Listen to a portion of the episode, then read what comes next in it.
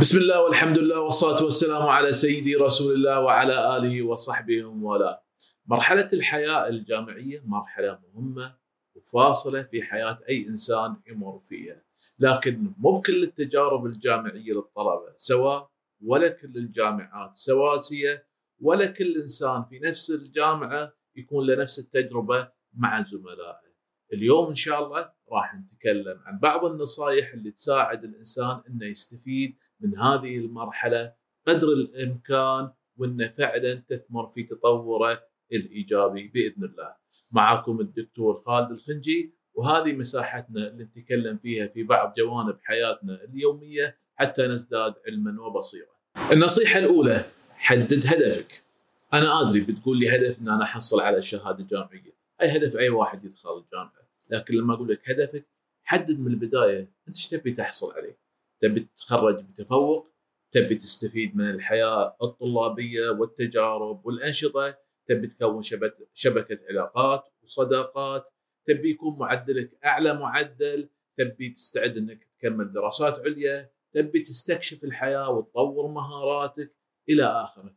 كل هذه أهداف مشروعة وممكن تحققها من خلال تجربتك الجامعية.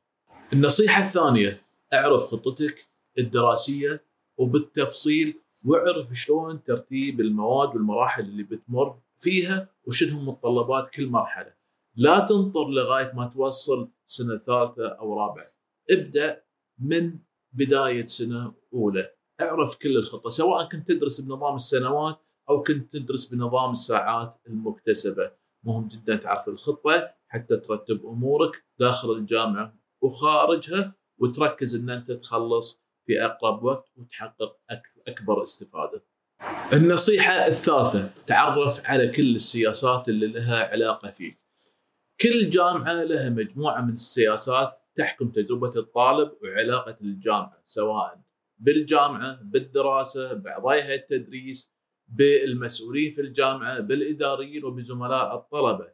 اعرف كل هذه السياسات، سياسات القبول، سياسات التخصص، سياسات التسجيل، سياسات الإنذارات سياسات الطرد سياسات الالتحاق سياسات السلوكيات إلى آخره. كل جامعه لها مجموعة من السياسات. هي عبارة عن قوانين تحكم هذه الحياة. تعرف عليها عدل حتى إنك ما تطيح في مطبات خصوصا في بداية حياتك الجامعية. النصيحة الرابعة. تعرف على مصادر الدعم اللي بتساعدك تتغلب على أي نوع من الصعوبات سواء كانت مصادر الدعم هذه داخل الجامعة أو خارجها. بتقول لي أي نوع من الصعوبات؟ كثيرة. شيء له علاقة بالتعلم. عندك مشكلة مع مادة معينة ما قادر تعدي منها. عندك مشكلة في الحياة الجامعية. عندك مشكلة اجتماعية داخل البيت أو خارج البيت أو مع ربعك ربما تاثر عليك. عندك مشكلة سلوكية. عندك أي نوع من المشاكل عندك تحدي مع الرياضيات مثلا عندك تحدي مع اللغة الإنجليزية كل جامعة فيه مصادر معينة للدعم وكثير منهم يوفرونها للطلبة مجانا أو إنها تكون مدرجة بطريقة مباشرة أو غير مباشرة ضمن الرسوم اللي تدفعها إذا كنت تدفع رسوم في الجامعة. تعرف على هذه المصادر واستفيد منها لما تحتاجها. النصيحة الخامسة تعرف على الحياة الطلابية والأنشطة.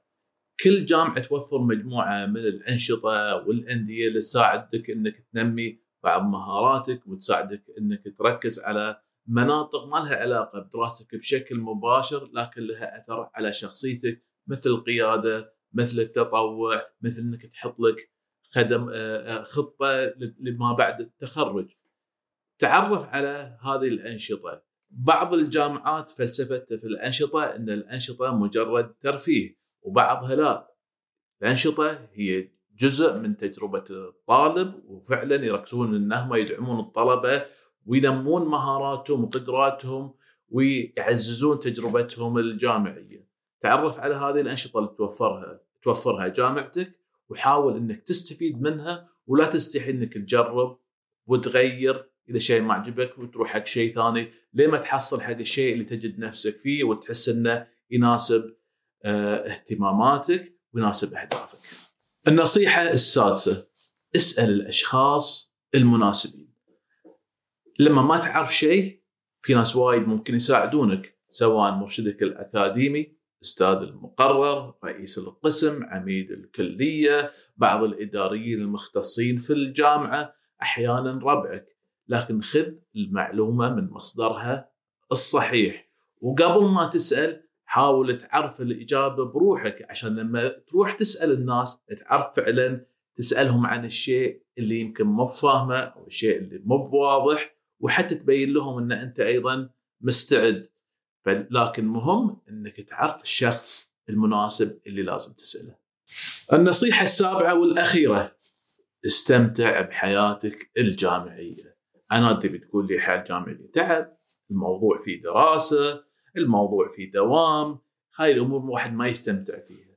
أنا بقول لك كل الناس أو خلينا نقول أغلب الناس اللي مروا في مرحلة الجامعية بعد ما يتخرجون يلتحقون سوق العمل ينظرون إلى هذه المرحلة بأنها كانت مرحلة لها نوع من الخصوصية في حياته استمتعها بكل ما فيها استمتعها استمتع فيها بالفرص الموجودة استفيد من التعليم تعرف على ربعك عدل خلها فعلا مرحلة غنية في حياتك.